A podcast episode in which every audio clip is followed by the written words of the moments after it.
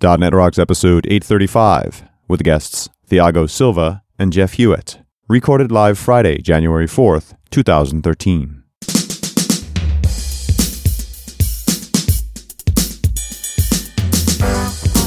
This episode is brought to you by Telerik and by Franklins.net, training developers to work smarter, and now offering GesturePak, a powerful gesture recording and recognition system for Microsoft Kinect for Windows developers. Details at gesturepak.com. And now here are Carl and Richard. Thank you very much. Happy New Year and welcome back to .NET Rocks. It's Carl and Richard, and uh, we got a good show for you coming up talking about the cloud. Hey, Richard, what's up? I am, you know, getting back into the swing of things. Digging out my mailbox is what I'm really doing. You know, you ignore your email for a few days, and holy man. I uh, had a great holiday with the fam, and um, I started uh, a new project. Oh? Yeah. I call it Project Awesome. you ever have a project like that that just like in, in scope is just so big and it's going to take so long? Yep. And you think, uh, we just got to come up with a name for this that transcends what it's actually all about. Well, so uh, I won't say much until I have something to show, but Okay. it's it's going to be awesome, and it has to do with music, Of course. and it employs a lot of musicians around here, and uh, well, I'll I'll keep you posted on that. Hey, let's get into Better Know Framework, All right, what do you got? which has turned into you know Better Know the community. I, you know, thumbing through some comments on the site, I saw somebody say, "Why don't you just call it Carl's crap?" Yeah, Carl's stuff. Carl's five minutes of Google. There you go. uh, Bing it with google.com. Sorry. Well, anyway, I want to uh, highlight a uh, a website where the Microsoft Office team is introducing Access 2013 as a cool new rapid development tool for the cloud. Really? If you go to tinyurl.com slash access on Azure, there's a, a little short video uh, by some a program manager on the Access 2013 team who is showing you how to use the new Office tools and specifically Microsoft Access 2013 with SQL Azure Hmm. and all of the the cool things that you can do with that.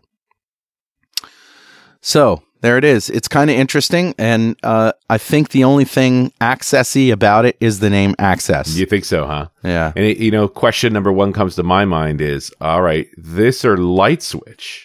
Yeah. I, you really got to just take a look at it. Sure. I mean, we've talked a lot about LightSwitch. You know what that does, but but nobody's really talking a lot about Access. So you know, it might help might help your DBA guys or your sort of Cody DBA guys uh, access and work with uh, SQL Azure. Yeah, always tough to dig this case with the developers, but you know, bottom line is if it works, it works. It's interesting Yeah. to give it a spin. Yep. Cool. There you go. I love it. All right, Richard, who's talking to us? I grabbed a comment off of show 812, and that is the one we did with Michele Leroux Bustamante on the road trip when she was talking about using Azure in her startup. And this comment's mostly about startups, but I thought it was a real effective one. It speaks to Azure anyway. Uh, it's from Richard Rukima, who says, I just finished listening to the show. As I've gone through the startup cycle once, it was refreshing to hear that it was not only I that made the mistake of over engineering a software product. As strange as it sounds to hear, startups often try to sell what they have built and fail to listen to what the customer wants to buy. As I remember my experience, I recall more than once telling anyone who would listen that the client I presented to just didn't hear, quote, understand what I was telling them so uh, as to how great my product was. Rather than listening to what they were actually prepared to buy, I wanted them to buy what I had to sell. I think that that is a real difference between marketing types and founders, developers. Marketing people understand that their job and only focus is to sell something. They listen carefully to what the client is prepared to buy and adapt their pitch accordingly to increase their chance of winning cash flow. Founders and developers only want to sell what they've been working on because if they don't, the work is somehow degraded in some manner. Since my startup days, I've been mentoring and coaching startups to minimize their feature set, the quote, minimum viable product, and to listen to what the customer actually wants. And most importantly, to invoice the customer to see if they're really prepared to purchase what they want. With cash flow, all things are possible. And, and you know, I buy into your idea, Richard, that in the end, the real everybody has an opinion, but the real vote comes with dollars. When they're prepared to spend money on something, then you've done something right. Uh, it's a, an interesting challenge, and I and I think smart people, as software developers, tend to have a vision of what they want to build and build it, irrespective of what pe- people necessarily want. It's such a human foible. Yeah. And, uh, you know, there's a great TED talk by Ernesto Sirolli. Want to help someone? Shut up and listen. I tinyurl'd it while you were reading that comment. Oh, yeah. It's tinyurl.com slash shut up listen. So this is a guy who uh, went to Africa to try to help people. Right. And like most projects where, you know, the West goes to Africa to try to help, fails miserably. And uh, he basically just says, you know, the secret to helping people is to listen to them and not to, you know, jump into the solution, to, to give them access to information and people. That's really what they need. Uh, so anyway, but that's just in his case. But you know, it's a it's a human foible. Yeah. We want to be the heroes and we want to jump in there and get it done as soon as possible and establish our, uh, you know, our, our, our position, if you will. Well, and you think about how much energy you've already poured into building a piece of software, you know, actually getting to that point. You've got a big commitment and clearly had a vision already. And the idea that you would toss that vision aside is is not palatable. It's pretty hard. You know, you've the, you've just shown this thing to the first time for the customer, but you've been living with it for months and months and months. Right. So I think the basic idea that certainly Michele talked about and Richard also is emphasizing here is this spend as little time as necessary to get something to show so that it's got a smaller barrier to going in a different direction. Right. Anyway, love it. Good. Thank you, Richard. Great comment. A .NET Rocks mug is on its way to you. And if Absolutely. you'd like a .NET Rocks mug, just write a comment on the website at .NET .NETRocks.com. And before we go any further, I need to tell you that Pluralsight provides comprehensive developer training online. They have over 300 hardcore developer training courses authored by MVPs and industry experts and people that appear on the show. They release 12 to 15 new courses every month and offer a free 10 day trial, giving you 200 minutes of access to their vast library. Pluralsight offers a wide range of developer training courses, including coverage of iOS, Java, Android, web development, pretty much anything you can think of on the Microsoft stack, including 10 courses or more by now on Windows Azure. Try Pluralsight today. Subscription plans start just $29 a month. And with that, let me have the pleasure to reintroduce Thiago Silva and introduce for the first time Jeff Hewitt. Thiago is an architect with Credera, a Dallas based consulting firm delivering Microsoft solutions to clients that include several Fortune 500 companies. He's been developing enterprise applications, BI reporting, and web solution for the last decade. Thiago is a previous .NET Wrox guest and a published co-author and contributor on the Rocks Professional SQL Server Reporting Services series of books. He lives in Dallas with his wife and three kids and loves music and playing guitar, a noble instrument. and Jeff Hewitt is a senior architect with Credera. He has more than 10 years of experience in technology consulting with an emphasis in Microsoft technologies. Jeff focuses on custom .NET development and SharePoint. Also lives in Dallas with his wife and five kids. Thank you for having children, smart people. well, thanks for having us back. We Thanks need more smart us. kids. You're welcome. Thanks for being here. So you guys have done a lot a lot of work with Azure. It looks like. So you have uh, quite a, a perspective to share. Uh, what I appreciate from your notes that uh, you sent us is that uh, your perspective seems to be very balanced. You have a good idea of what works well, as well as where the pain points are. Yeah, we, could say we looked under the rug and we, we know what's good and what's kind of bad. So What are the what are the projects that you you know when you say roll up your sleeves and say all right let's get into Azure?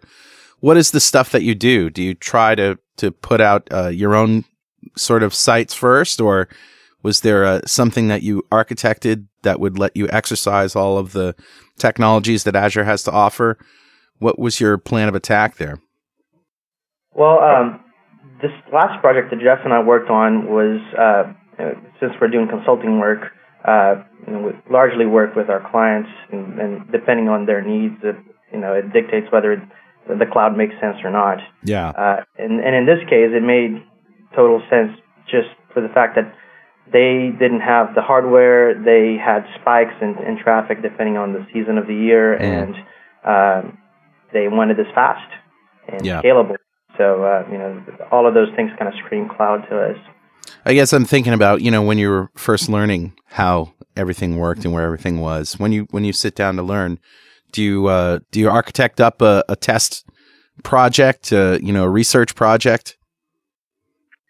Uh, I would say well, absolutely. I think we, you know, there was there was several proof of concepts up front before we got started, where we, uh, you know, we knew what the core tenets of of, of, of as as we were kind of ramping up on the Azure platform, um, you know, core tenets of the solu- of, of the platform that we would we would want to use, um, you know, auto scaling, the service bus, caching, all the different data repositories.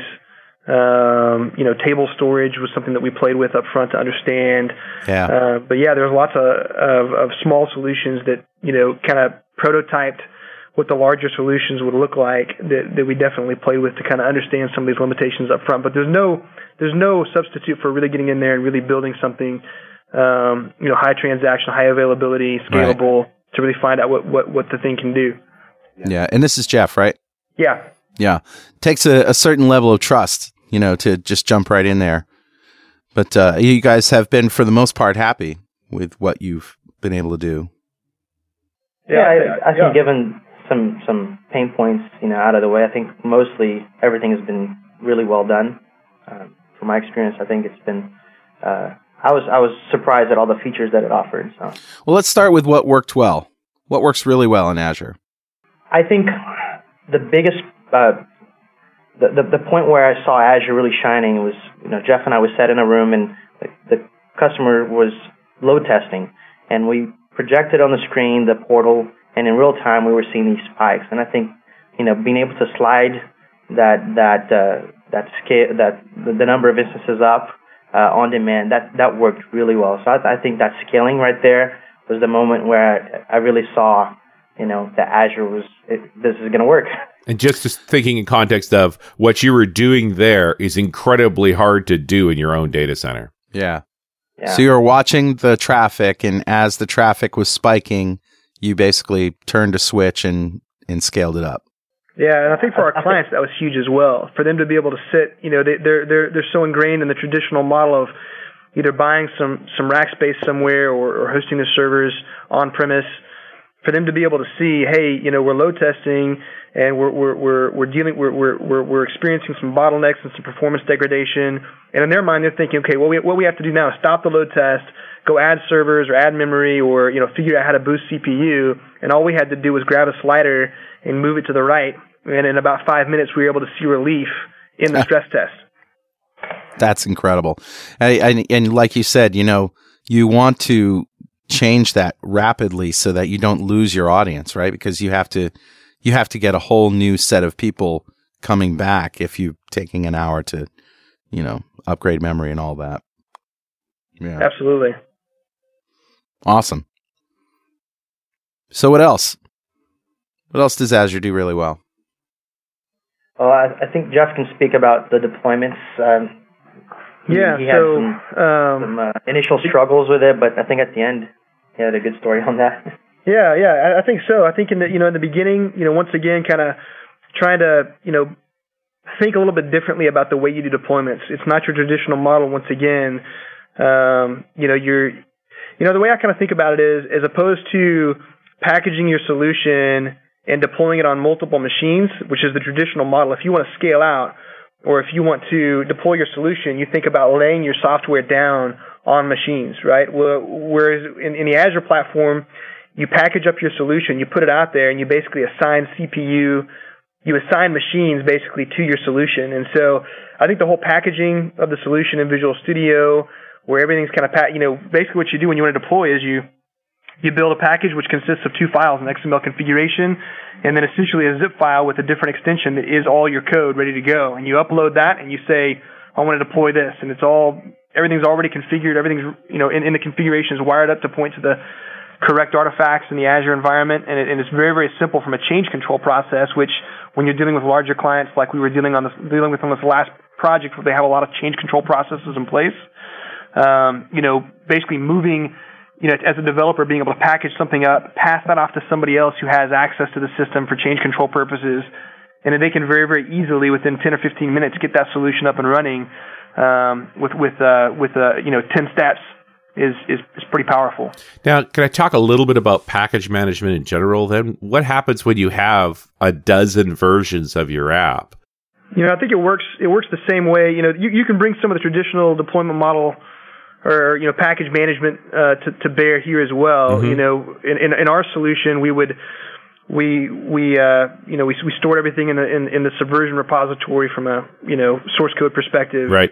Uh, we would tag our builds, tag production builds, tag QA builds, tag stress builds, and then we would name our packages appropriately. Hey, this is a stress build revision or tag number, you know, one, two, three, four.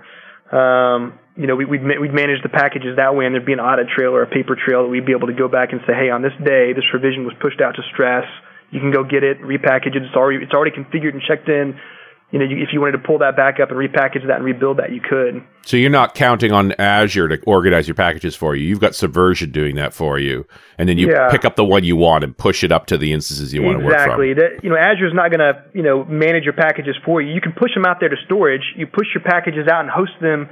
You know, store them in the Azure environment, and Sure. then from Azure, you you know you can have you know, you know, in number of packages stored out there. Uh, but all the management of that from a uh, you know, from a process perspective and from a, you know, hey, what package was pushed out yesterday kind of perspective, all that's managed outside of the Azure environment, correct? That's fair. Yeah. And, and I, th- I think with uh, having the control of the package management ourselves, uh, it kind of cuts back on the cost because if we, we if we deployed several times, we would have to actually have live deployments running. Every time the deployment's running, it costs money. Right. Did you guys run into an issue or a, a situation where, in order to to scale properly, you had to change the virtual machine size on the fly? Yeah. I think that's a that was that's a that's a great question because you know it, you you would think that there's there's several different sizes for a virtual machine. You have everything from shared, where you're going to be sharing CPU with other systems on the Azure platform, or all the way up to extra large, which is you know correct me if I'm wrong, Thiago. I think extra large is four cores and 16 gigs of RAM. So you have you know a small size VM or you know shared size all the way up to the extra large and everything in between. I think there's five steps in between, and you would think that you know, throwing, you know, three or four extra larges at a, at a problem. You know, if you have some background process running on the Azure platform that needs a lot of CPU and a lot of memory, you'd think that just throwing three or four extra large machines, virtual machines at that problem would fix it or would be the best solution. Sometimes that wasn't. Sometimes, uh, you know, instead of throwing three or four extra large machines at the solution, throwing, you know, 12 medium or smalls would actually would actually get better performance.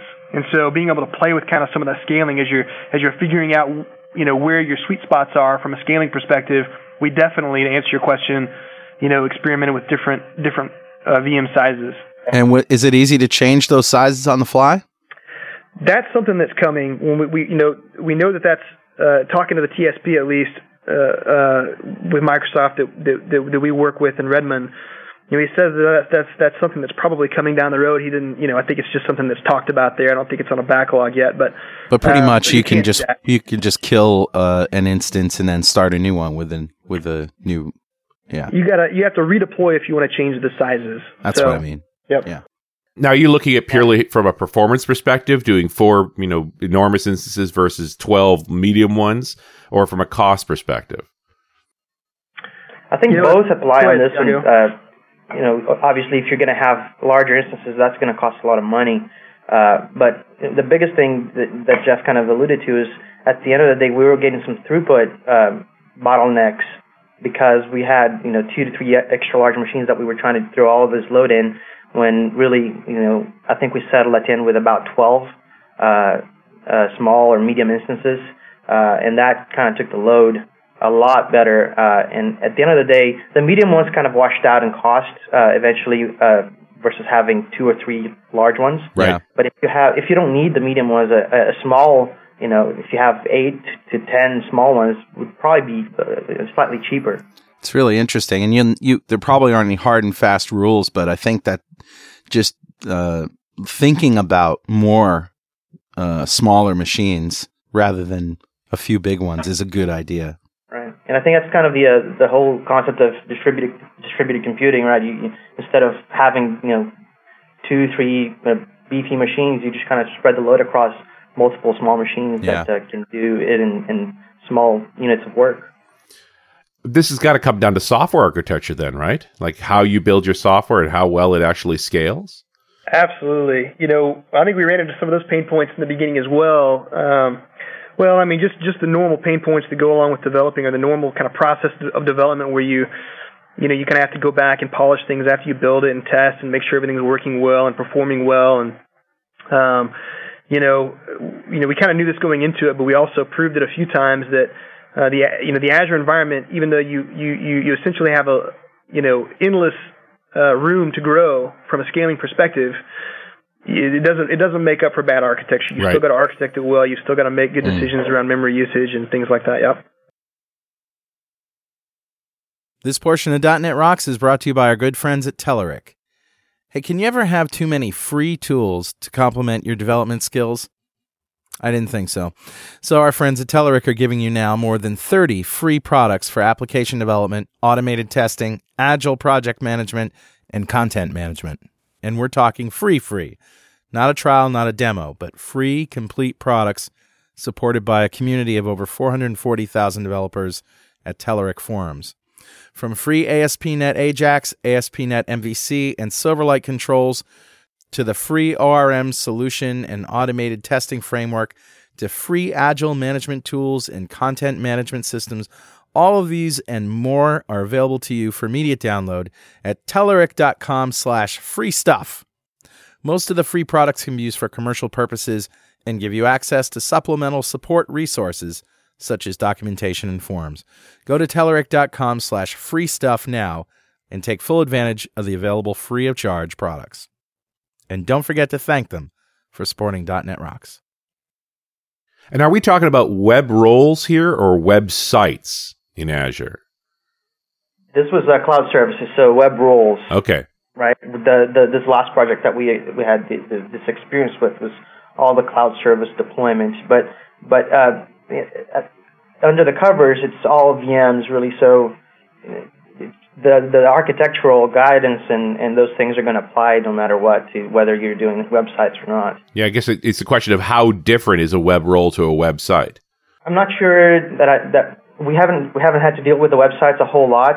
Um, so I can't I don't know that I can speak necessarily to the the websites experience as much as with the cloud services. I do know that with cloud services you just you get more more bang for the buck, right? You you just you get a lot more feature, more capability Yeah. For for what you get in price. Did you guys use any third party uh, software as a service tools, Apprenda or App Dynamics or anything? Yeah, we uh, we used uh, uh, for monitoring we used New Relic. Okay. um, at the end of the day, we, we were seeing uh, uh, a real need for for uh, monitoring. We uh, we spent a little bit of time with the Azure portal and, and the new portal. it- It's got some good stuff, uh, but it only goes so far. Uh, we were getting your basic uh, CPU uh, data uh, in and out and uh, and disk I/O out of the portal, but we needed more information. We needed to be able to correlate exceptions, and and that that just became really hard uh, by manually pouring through logs and uh, going through. Uh, uh, we, ha- we we had a database table from Log4net that we were using for uh, for exception handling, uh, logging. Um, so we at, at the end of the day we decided uh, uh, to go with New Relic for for monitoring, which um, they have a, a very solid um, software as a service offering. I was I was impressed, and I did look at App Dynamics as well. Uh, New Relic just looked a little bit uh, a little bit cleaner.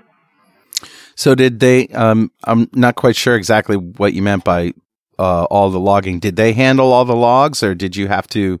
Did you have to specify that they're handling your logs, or what exactly? Yeah.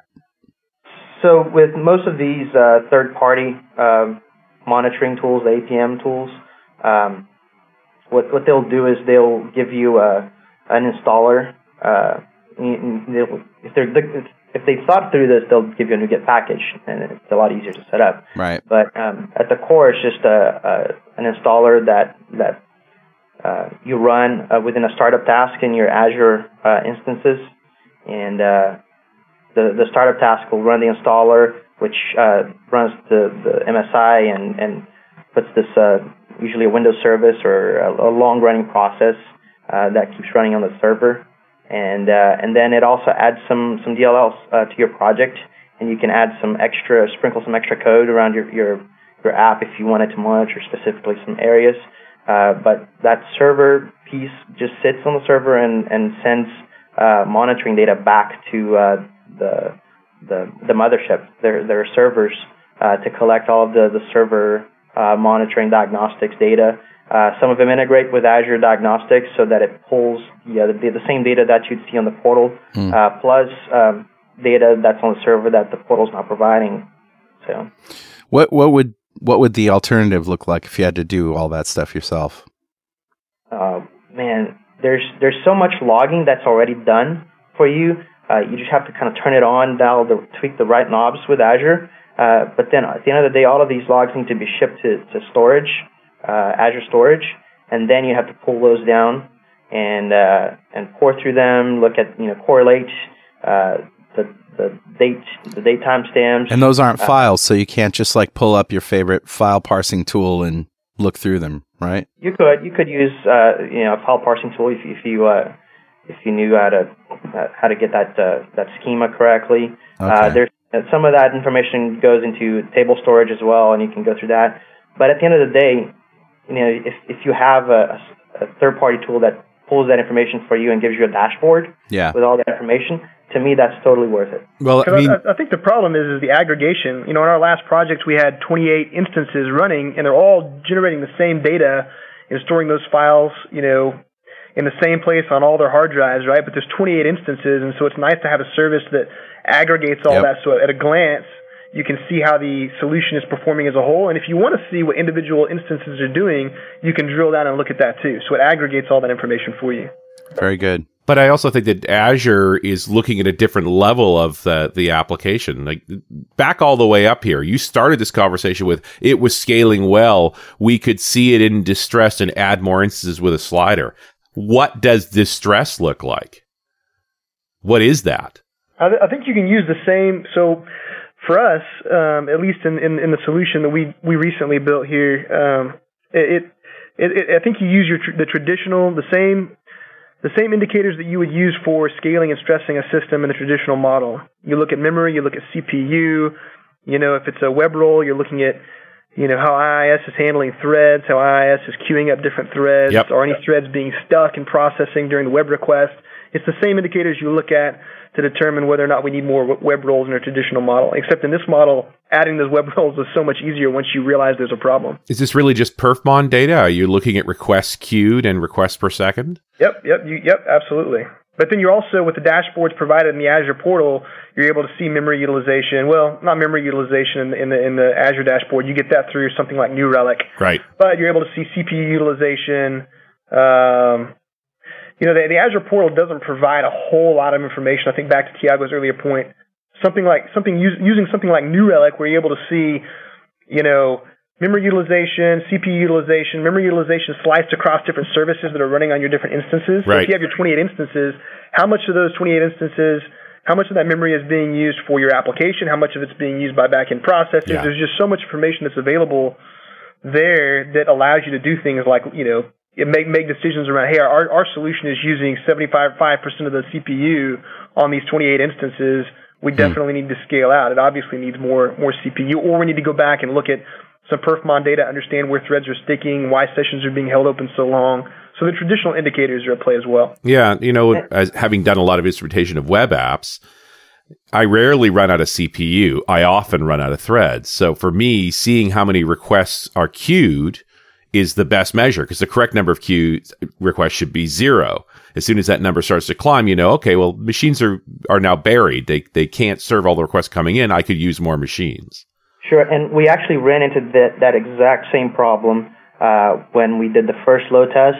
We were we were watching the the Azure portal, and we would see the the requests starting to spike after we get we hit a certain level, and they would spike and spike and spike and hit a certain point where just there was a cliff. Right. And uh, and and at that point, we didn't have the uh, the the New Relic uh, logging um, any of this yet. We weren't hooked up to New Relic, so we were just kind of trying to correlate all this information, trying to figure out what's going on. And we uh, we eventually found out by going through the, the, the performance counters, looking at those requests, and, and, and figuring out what happened. And, and we did realize that the, the we were serving up too many requests uh, to a point that we bottlenecked the uh, IIS servers. The requests were getting queued, and and then uh, they were eventually getting dropped out. Right. So we ended up uh, to clean it up. We just kind of started going through an asynchronous asynchronous process uh, for some of the, the the heavier requests. Did you guys say you're using the System Center monitoring pack to look at some of Uh, that stuff?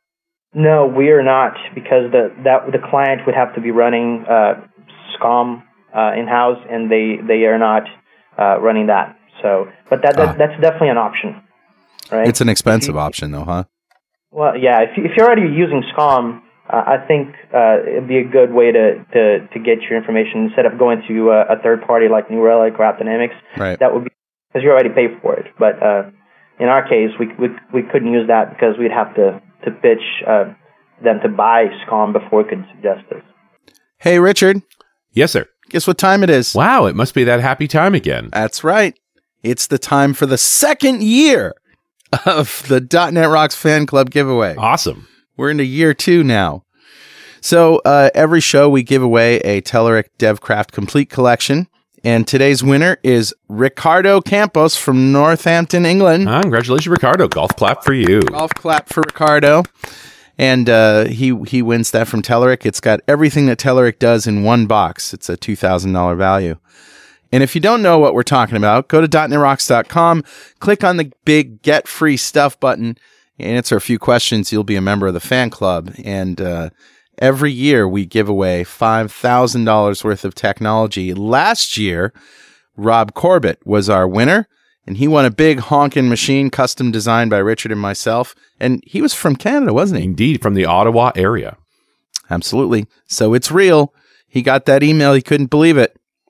So you make make sure your email address is correct. That was a fun day for us too, wasn't it? That was great. Yeah, good fun. And so uh, come up, sign up, and be a part of this. We'll give away something every week. And maybe this year you'll be the one winning the five grand. And I can't even imagine what we're going to build next December. Oh, it's gonna be insane. but let us ask the guys. Jeff, Thiago, I give you five grand to build gadgets. What would you get? or buy gadgets. Buy gadgets. Oh man. Man, I'm so used to designing on a budget. I don't know what I would do with five grand. Well, it is a budget. It's a big budget, but it's a budget. yeah. I could do. A, I think we could do a lot, Thiago. Well, um, I just got a Raspberry Pi for Christmas, so I'm still trying to figure out what I what I can do with that thing and what things like.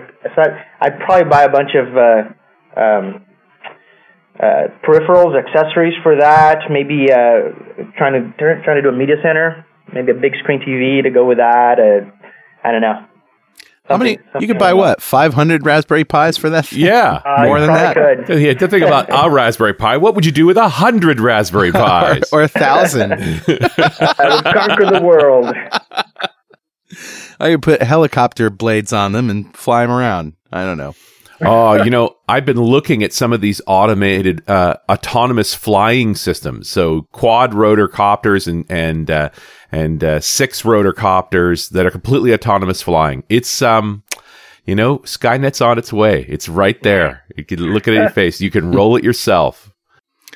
Yeah, you might want to think about building a room, you know, with several Kinects and large screen TVs and stuff. I mean, you could do a lot with five grand. Yep, for sure. Yeah, I, I'm going to jump back in on this whole conversation about instrumentation because I think it's a huge issue. Uh, just to being able to understand what's going on with your app, e- being able to assess this concept of my machine is in distress. As we, you know, we talked about what Azure measures, things like bandwidth being moved and, and CPU usage, and then you've got what the web services can measure in terms of requests per second and requests queued. But that still doesn't tell you anything about what your app is actually struggling with. So is that where you brought New Relic into the equation? Yeah, so this this goes back to that correlation uh, idea. You know, we can get we can see the graphs and see when things are spiking from a CPU perspective or from a, a bandwidth perspective. But what those third-party tools do that is really neat is the ability for you to pick uh, a specific point in a chart or in a, in a table and drill in uh, to the level of the the area in the application or the uh, if it's exceptions that are being thrown to see the ex- the, the exact uh, exception that's being thrown. And if you are handling, if you are sprinkling some of the these uh, monitoring uh, APIs within your code as well, you would ha- you'd have additional data to to to drill through. Even things like uh, database, right? It, it, will tell me uh, down to the uh, the query level and give me the query if I if I allow it to. Uh, that is bottlenecking some of my uh, my processing. Sure. So those are things that you can't get by just looking at a graph of CPU utilization.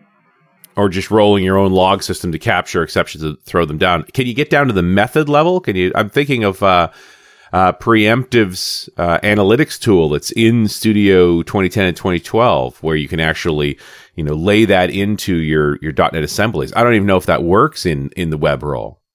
Yeah, I, I haven't used the print the preemptive stuff, but I'm I'm assuming whatever level of, of monitoring, logging, diagnostics you want, it's really up to you as you're designing your app. Sure. It just you know you can weave your IL with code, or you can sprinkle stuff through code. Yeah. Uh, you know, as, as much as to your heart's content. But logging is not free. The observer effect applies.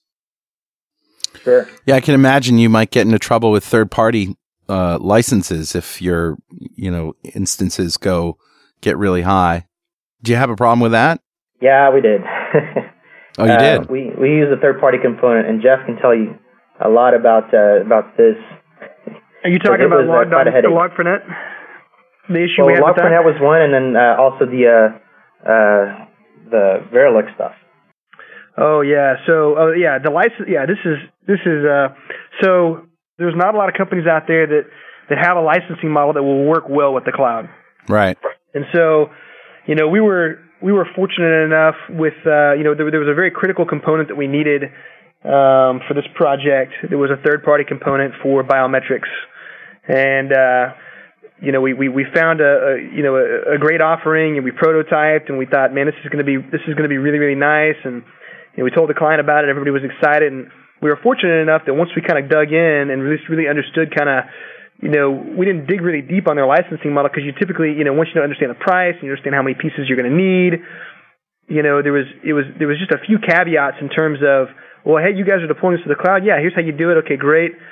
Um, and they were able to give us a model to do that with. But uh, so we were fortunate fortunate with that with that product. But there were other products that um, you know they just simply could not give us a licensing model that would work in the cloud. Uh, either their either their their licensing was tied to a specific machine config, and we have no control over you know how Azure is healing itself. So if if, if an instance goes bad, it's going to bring it down and spin up a new VM, lay your application down on it, and heal itself. Is what they call it, quote unquote healing. And then in that in that case, if it had to relicense, you've already you know spent one of your licenses Hmm. on a machine that is no longer being used, and and and they couldn't provide a licensing model that would work with what we were trying to do on the cloud. So as you're kind of building your solution from an architecture perspective and thinking about third-party tools, that's definitely something that needs to that needs to take take some of your thought. Um, is just understanding the licensing model. Will it work on the cloud platform? So, if I'm Not- understanding this correctly, it's if the licensing model is based on the machine, Yeah, the you're, hardware. you're doomed. Like that, Correct, because yeah. machine is such Yeah, a transient concept inside of Azure. Yeah, they, what they were doing is they, they were taking some kind of uh, uh, hash of uh, several pieces of information about the server, and they were sending that uh, at the, the startup of the app. They were sending that to the to their licensing servers, Oh, Uh, and and uh, kind of locking that license to a server. Oh man. Uh, when you do Not- that, you know, in, on, on the cloud, that doesn't really go very well. Well, all of a sudden, that little slider you were dialing up and down is a much bigger deal. oh yeah. yeah, absolutely. Yeah, and and that's actually a, a great point because um, we were tied to the, the the, the we had a max number of uh, instances that we could scale up to um, because of the number of licenses that we we purchased. So if we had uh, 20 licenses, we were limited to scaling up to only 20 instances. Right. And and but even then, now if they're self healing, that's consuming licenses that you're not even using. Uh, I, yeah, so we, we kind of lucked out that um, the the third party component we were using had some code that uh, some APIs that we could hook into and write code to release the licenses, and then uh, hook that into the the event handlers for Azure when the at the, the instances were uh, being shut down or starting up. Surfing the web, yeah. You ever try to surf the web on your phone? it's a little small. especially when you're looking at a big list like the feature list of ActiveReports. Oh yeah. Yeah, we've been using it for 15 years. You know, the coolest new feature, I think, is the new Silverlight Report Viewer. What's cool about it, of course, is both native Silverlight for printing, but it's also got PDF support. So that really minimizes the amount of data that has to come over the wire, makes it a lot more efficient. Well, we've been looking for a good solution for Silverlight data viewing. Yeah, it's a great product. I, I think I'm going to order it. Not on that. No, not on here. I'll go to my desk first. ActiveReports from ComponentOne. Smarter components for smarter developers. So, what are the, what were some of the other pain points that you uh, that you had to deal with? That you might be able to save our listeners some long nights of frustrating work. Well, I have uh, I had a, a lot of issues with the emulator up front, uh, which was really really hard to deal with because part of the team didn't have the same issues, and then a couple of the guys started having the issue and it went away, while I constantly had the same issue.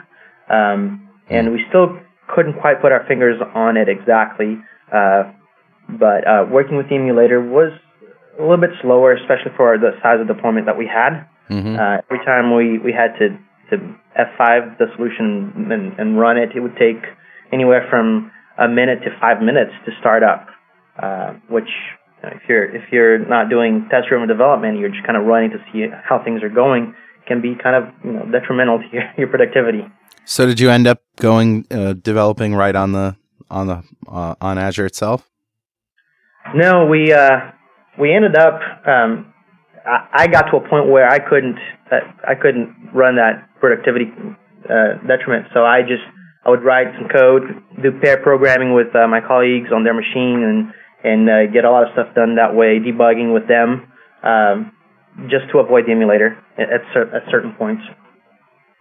And then uh, another another uh, point that I think Jeff can speak to a little bit more, since we caught this earlier in the in the process, was the service bus, being able to use that and and the the emulator.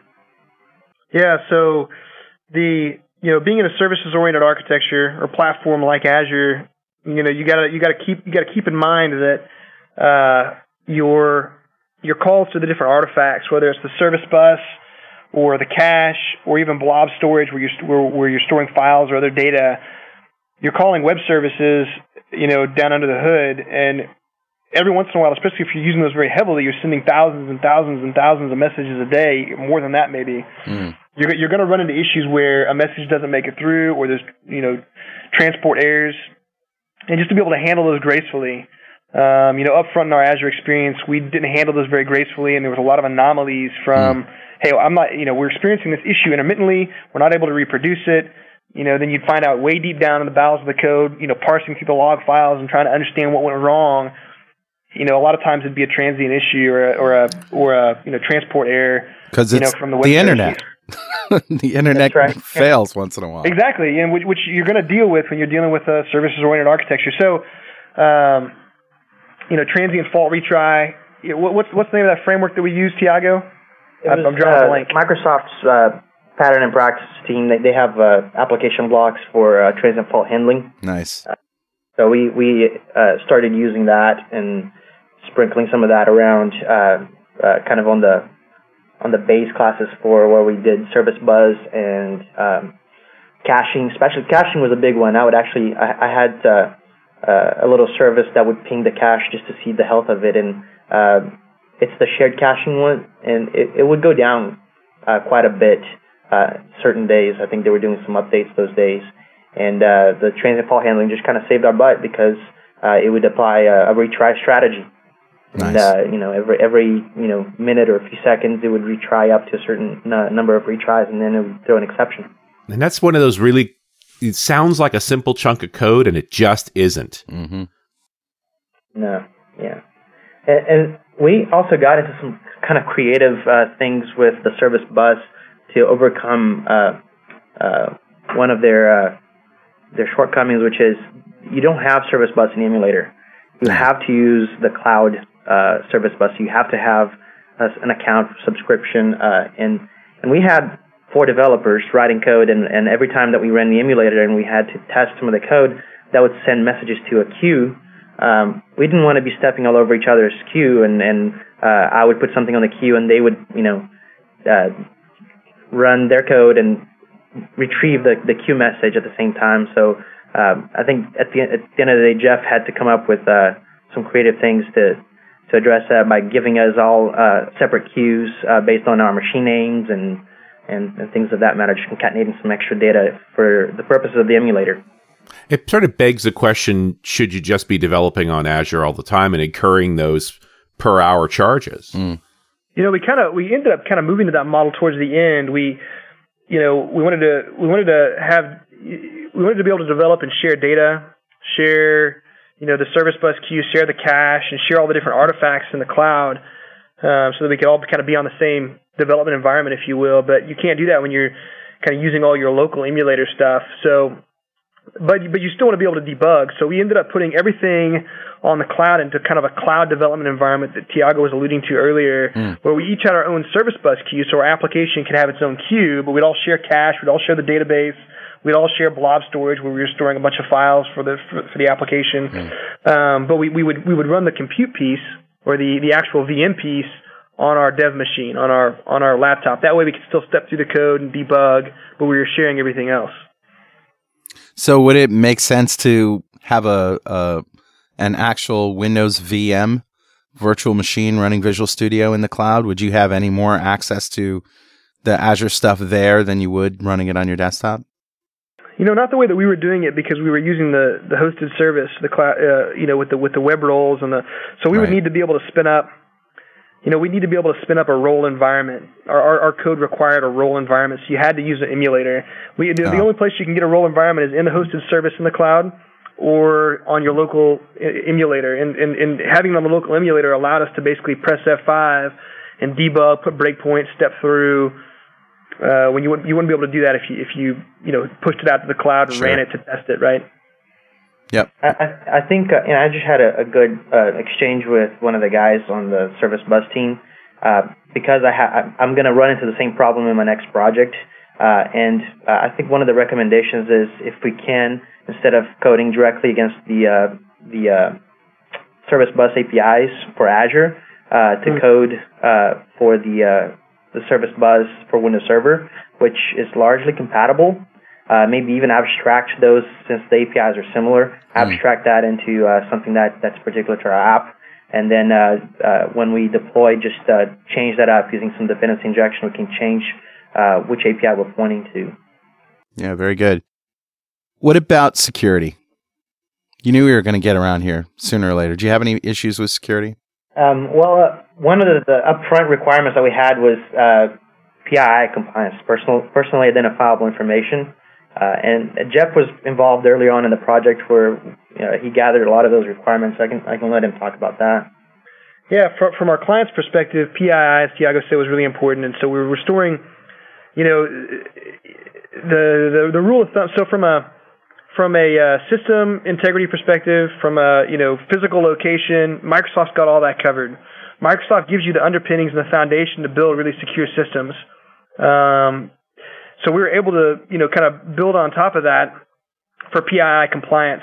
All we had to really worry about was our data. We didn't have to worry about obviously physical architecture, the server architecture. Mm. Um, any data that was at rest that was PII relevant, we would encrypt.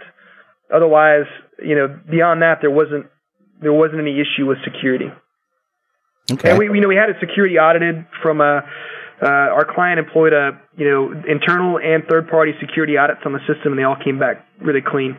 Nice. That's great. But it's and it really comes down to I mean if you're dealing with e-commerce, it's two things. It's the PII piece and it's the PCI piece. It's you know handling yeah, the, the guy's PCI personal information. We didn't do, and the PCI piece is they.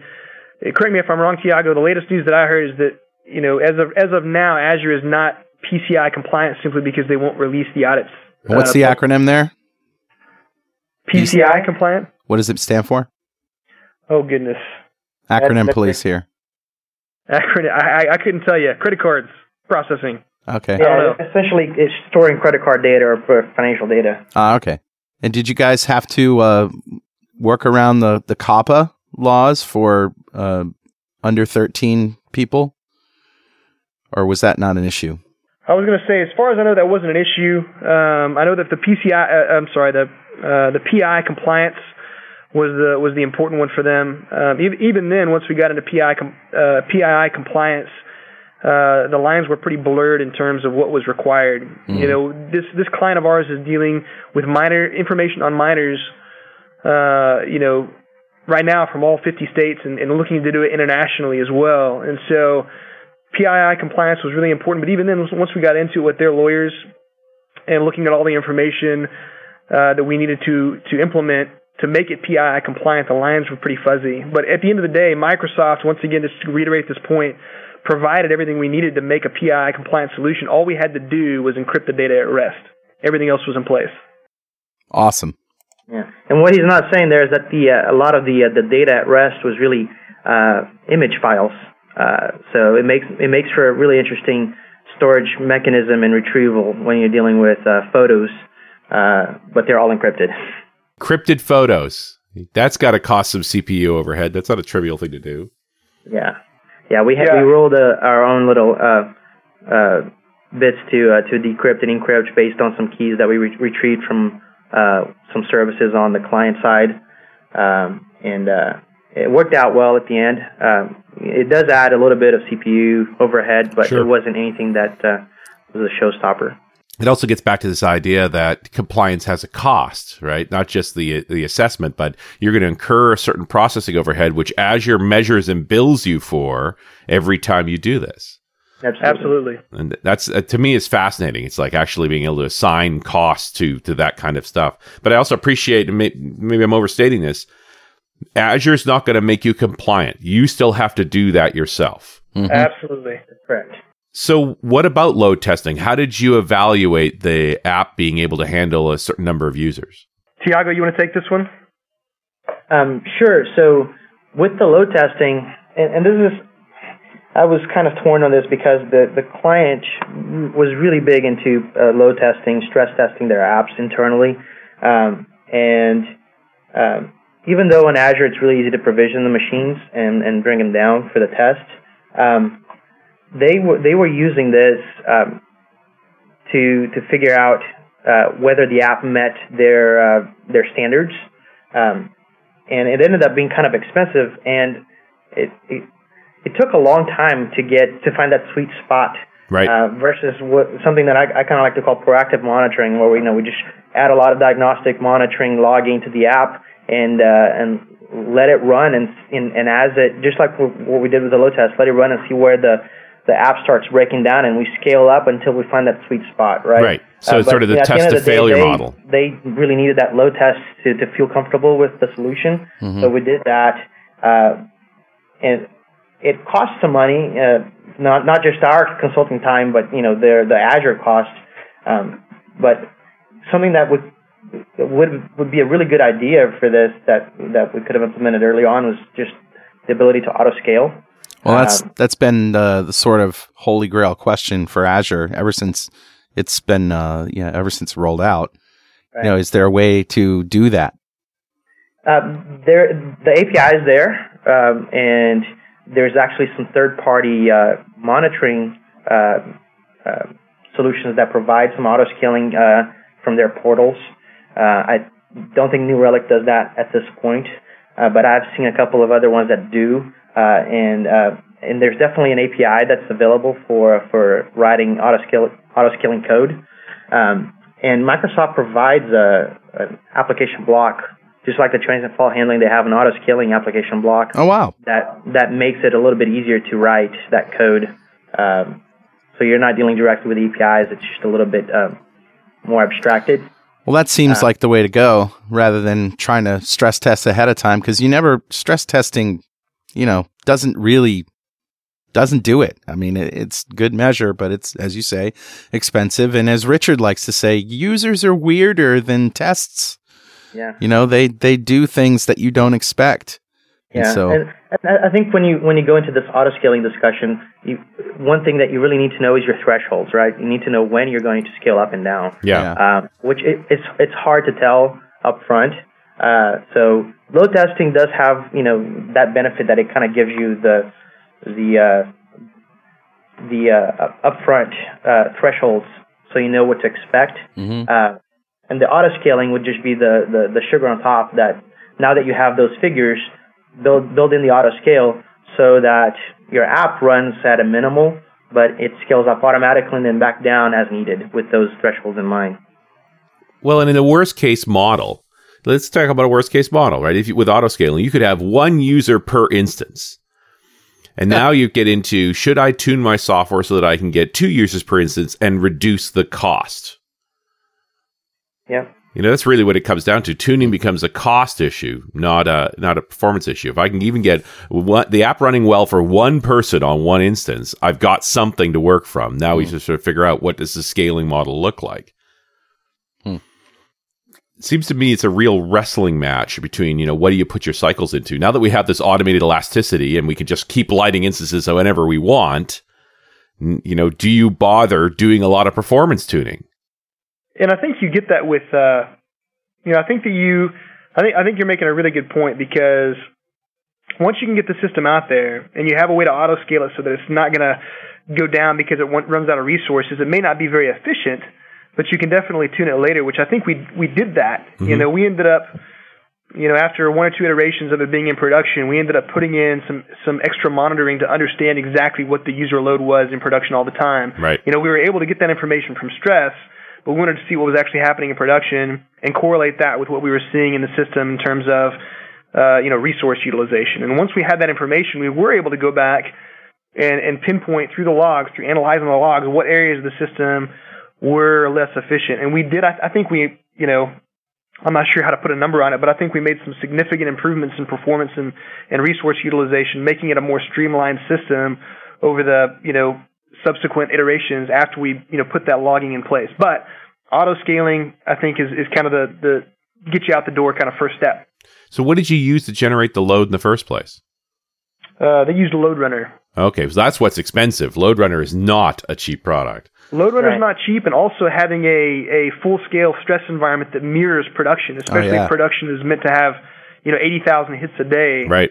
You know, have a have a separate environment that mimics that is very expensive as well. Yeah, you ran a whole other second site at maximum load for some extended period of time. Correct. Jeez. That's not a good idea. No, but it, I also love the idea that that entire test experience from beginning to end, in you're recruiting lo- LoadRunner and running it for that duration and all those things, there's a number. Load testing's not free. Here's what it actually costs to run that set of tests. I, and that it was always something we struggled with before the cloud came along with this per minute billing model.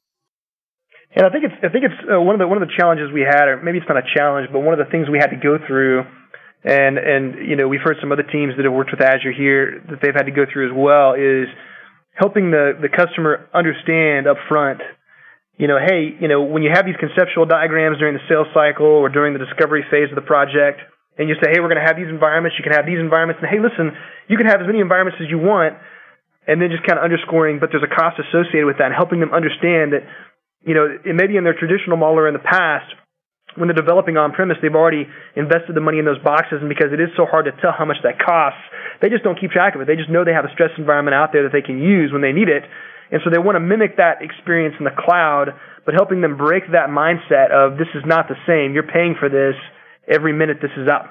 Exactly. So, Thiago and Jeff, what's next for you guys? What are you What are you working on now? Well, uh, we're both uh, uh, working on new projects, uh, separate projects. Uh, mine is going to be an Azure project again. I don't, uh, Jeff can speak to his, so excited about that. Yeah, I'm doing a uh, a new uh, custom portal in a pharmaceutical distribution industry, and so uh, uh, yeah, just custom.net portal solution, shopping cart, the whole nine yards. I think it'll be it'll be a lot of fun. Sweet. Well, you got. I can't tell you how valuable your uh, experience in sharing that with our listeners is. It's uh, just been great, and this is the the kind of stuff that uh, the kind of reasons why people listen to us so much. So, thank you very much.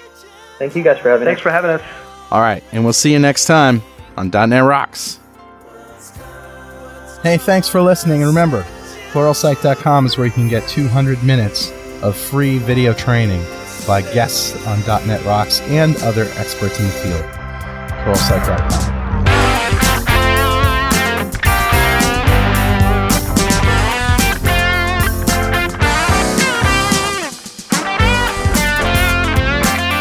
.NET Rocks is recorded and produced by Pwop Productions, providing professional audio, audio mastering, video, post production, and podcasting services. Online at www.pwop.com. .NET Rocks is a production of Franklin's Net, training developers to work smarter and offering custom on-site classes in Microsoft development technology with expert developers. Online at www.franklins.net.